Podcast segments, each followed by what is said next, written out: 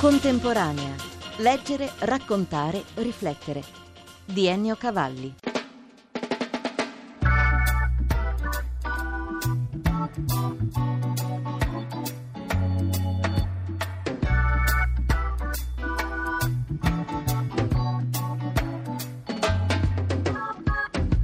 Credi che mi ami?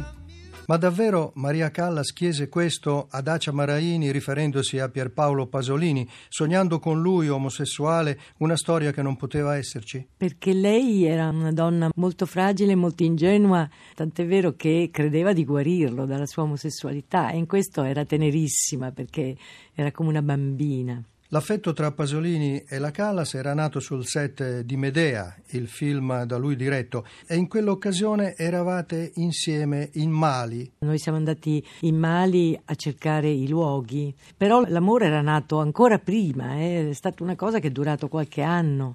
Anche Pierpaolo l'amava, ma soltanto che era un amore diciamo platonico. Il ricordo della Callas innamorata di Pierpaolo è una delle pagine piene di lievito che Dacia Maraini riunisce nell'ultimo libro La grande festa, edito da Rizzoli.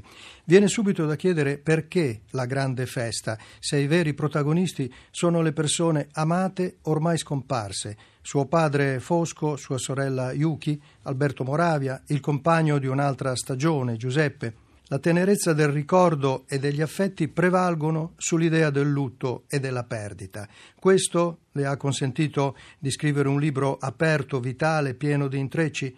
O c'è una Maraini al confine con un'idea cristiana, consolatoria della morte? Credo che sia la volontà, la voglia di tenere vive delle persone che se ne sono andate via troppo presto.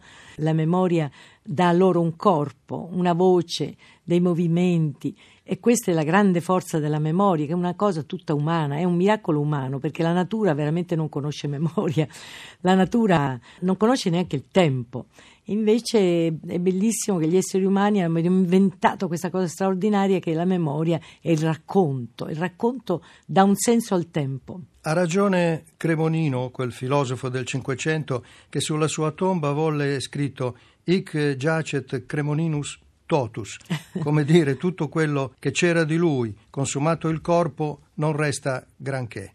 Lui lo asseriva, diceva qui giaccio completamente io, non ci sarà dopo di me qualcosa di me che continuerà, e cioè vuol dire non credere nell'anima, nella resurrezione dei corpi, nell'eternità di un pensiero, di un sentimento.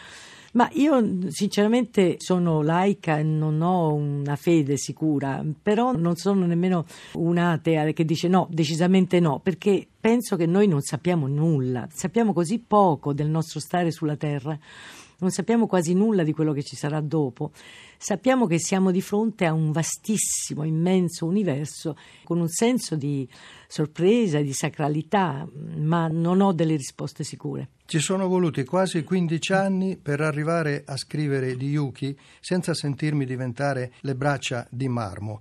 Yuki era sua sorella, un paio d'anni di differenza, lavoratrice della voce, lei la chiama perché era cantante, scriveva le sue canzoni e da bambine il vostro intreccio era molto fitto. Eravamo molto uniti perché poi la differenza di età era poca ma poi perché abbiamo molto sofferto insieme, soprattutto nel campo di concentramento, dove abbiamo sofferto e patito la fame, il freddo. Campo di concentramento in Giappone, in Giappone. una storia di famiglia, di orgoglio e di ribellione al fascismo. Ecco, perché nel 1943 hanno chiesto a mio padre e a mia madre di aderire alla Repubblica di Salò quando c'è stato l'accordo fra Giappone, l'Italia e la Germania. Il suo padre e sua madre erano e in Giappone. mio padre e mia madre erano in Giappone e si sono rifiutati di firmare, mentre altri italiani hanno firmato tranquillamente. Loro hanno deciso di non firmare per coerenza delle loro idee, che non erano idee politiche, ma che era un rifiuto totale e definitivo verso il razzismo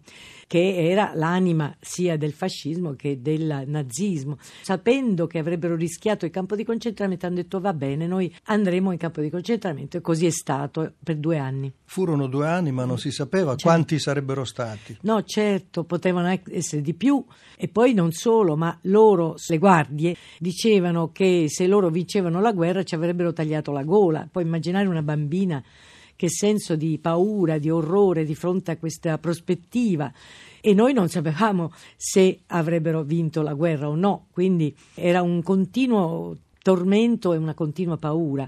Poi per fortuna appunto siamo qui, quindi vuol dire che la guerra insomma, è stata vinta dagli alleati che ci hanno liberati e poi ci hanno portato in Italia. Da bambina Yuki cantava? Cantava, aveva studiato canto, suonava anche la chitarra e anche il pianoforte, poi si era dedicata alla musica popolare, raccoglieva canzoni popolari ma anche componeva. Qui con noi c'è anche Yoi, la figlia di Yuki, anche lei cantante e compositrice ci ha portato un disco. Come si intitola Ioi la canzone di sua madre che ci propone? Venid Serafines.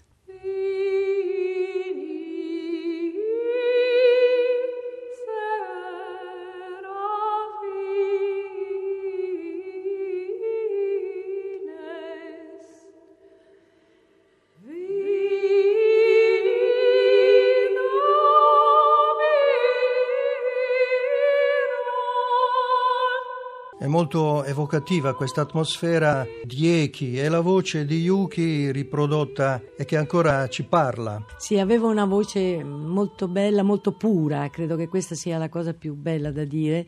In questo caso era una musica, diciamo così, quasi sacra, insomma, una musica che si riferiva al cielo, si riferiva ai rapporti dell'essere umano col cielo e quindi si sente questa rarefazione, questa delicatezza, questa spiritualità. Dacia Marini non ci ha ancora spiegato perché ci sono voluti quasi 15 anni per arrivare a scrivere di Yuki. Le persone che vanno via ci lasciano un dolore, una ferita, una cicatrice.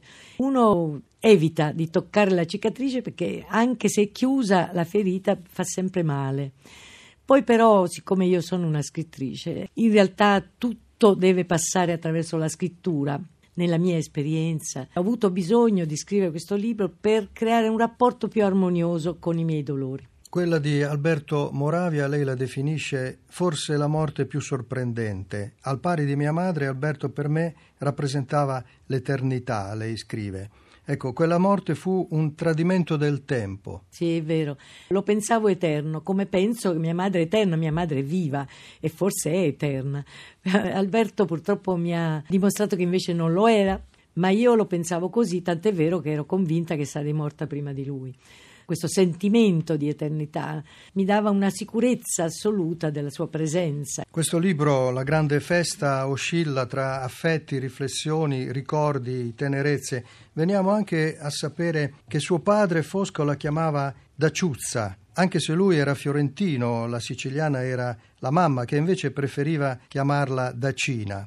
Ecco, in questa sorta di lessico familiare c'è anche la nonna cilena con dei suoi ricordi lontani, ovvero le parole che usava nella sua lingua di un tempo. Perro o ecco. perrito era il Perro, cane di perrito, casa, sì, vero? Sì. E lo chiamava così dopo 50 anni che stava in Italia. Anche per esempio la mamma si chiamava mamà. Il canto, la voce è una delle tessiture della vita della famiglia. La nonna Sonia era cantante lirica, elogiata da Caruso, anche se poi non praticò la professione. Aveva una bellissima voce di soprano lirico. Credo che sarebbe stata molto bene sul palcoscenico perché aveva una sicurezza e aveva proprio una dote, non solo di cantante ma anche di attrice però essendo figlia di una famiglia, diciamo così, per bene, come si diceva allora, era considerato per male andare sul palcoscenico. Non era ammesso, quindi gliel'hanno proibito e lei devo dire che è rimasta frustrata tutta la vita, in qualche modo ha fatto pesare ai suoi figli la frustrazione.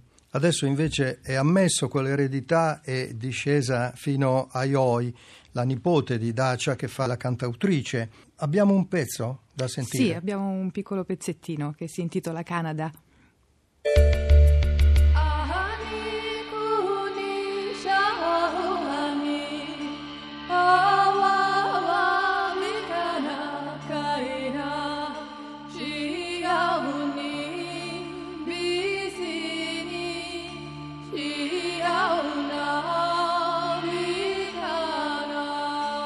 Sonorità orientali, Ioi, a evocare un po' anche un capitolo, più capitoli della storia di famiglia. Eh sì, molti capitoli della storia di famiglia.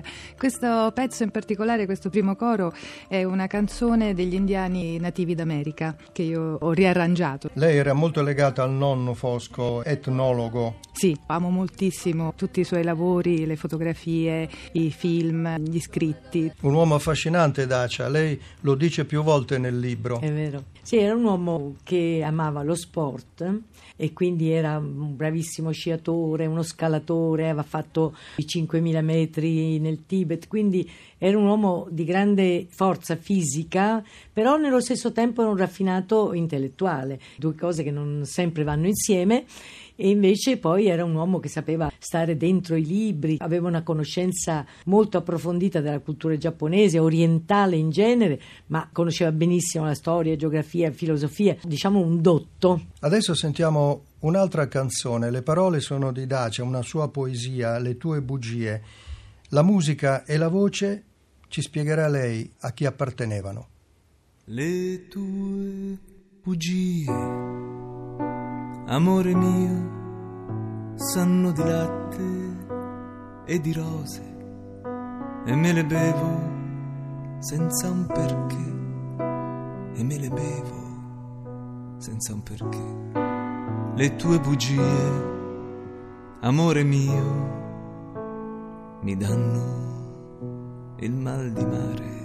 Attore, regista, musicista, morì ancora giovane, a 47 anni, Giuseppe. Era diventato il compagno della sua vita. 12 anni siamo stati insieme. Era un uomo veramente straordinario, aveva tanti talenti, tra cui la musica, il teatro, faceva il teatro per i bambini e poi aveva questa capacità di comporre e ha composto musiche fra l'altro su poesie di Pasolini, di Montale, della Merini, metteva insieme la musica moderna con eh, le parole della poesia classica. Sono canzoni bellissime, non ebbe successo. Un uomo, fra l'altro, molto restio e molto timido, impacciato nella vita. Non era una persona che si proponeva, non si proponeva mai, anzi, sono io che l'ho spinto, per esempio, a fare questo disco perché lui non l'avrebbe fatto e questo era anche parte del suo carattere. Però penso che queste canzoni sono molto belle, sono molto belle. suonano molto bene, sono anche molto di attualità. Lei per ricordarlo ha fondato anche un concorso per musicisti,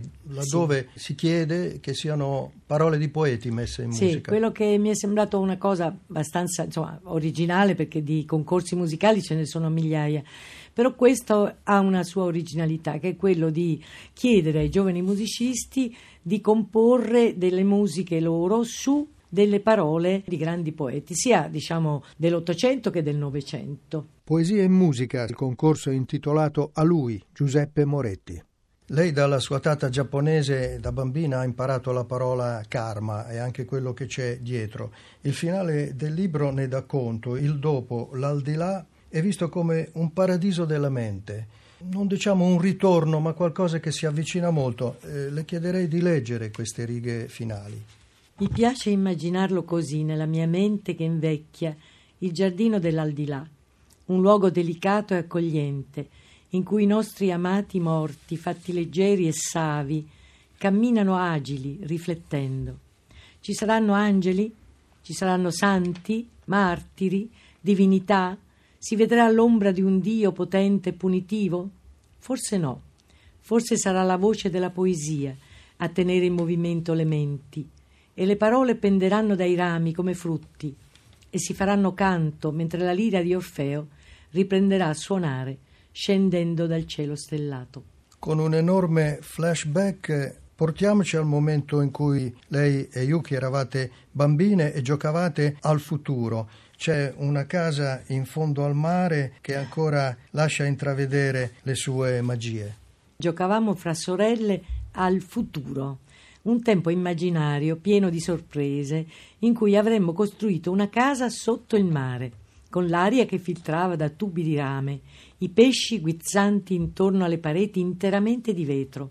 Io avrei cucinato, mi è sempre piaciuto pasticciare in cucina. Yuki avrebbe cantato e Tony, la piccolina, avrebbe ballato. Nostri spettatori sarebbero stati pesci delfini parlanti, balene bianche, saraghi curiosi, polpi dalle mille braccia, perfino qualche pesce cane dalla bocca spalancata. Sarebbero accorsi a fissare la bella casa trasparente conficcata in fondo al mare.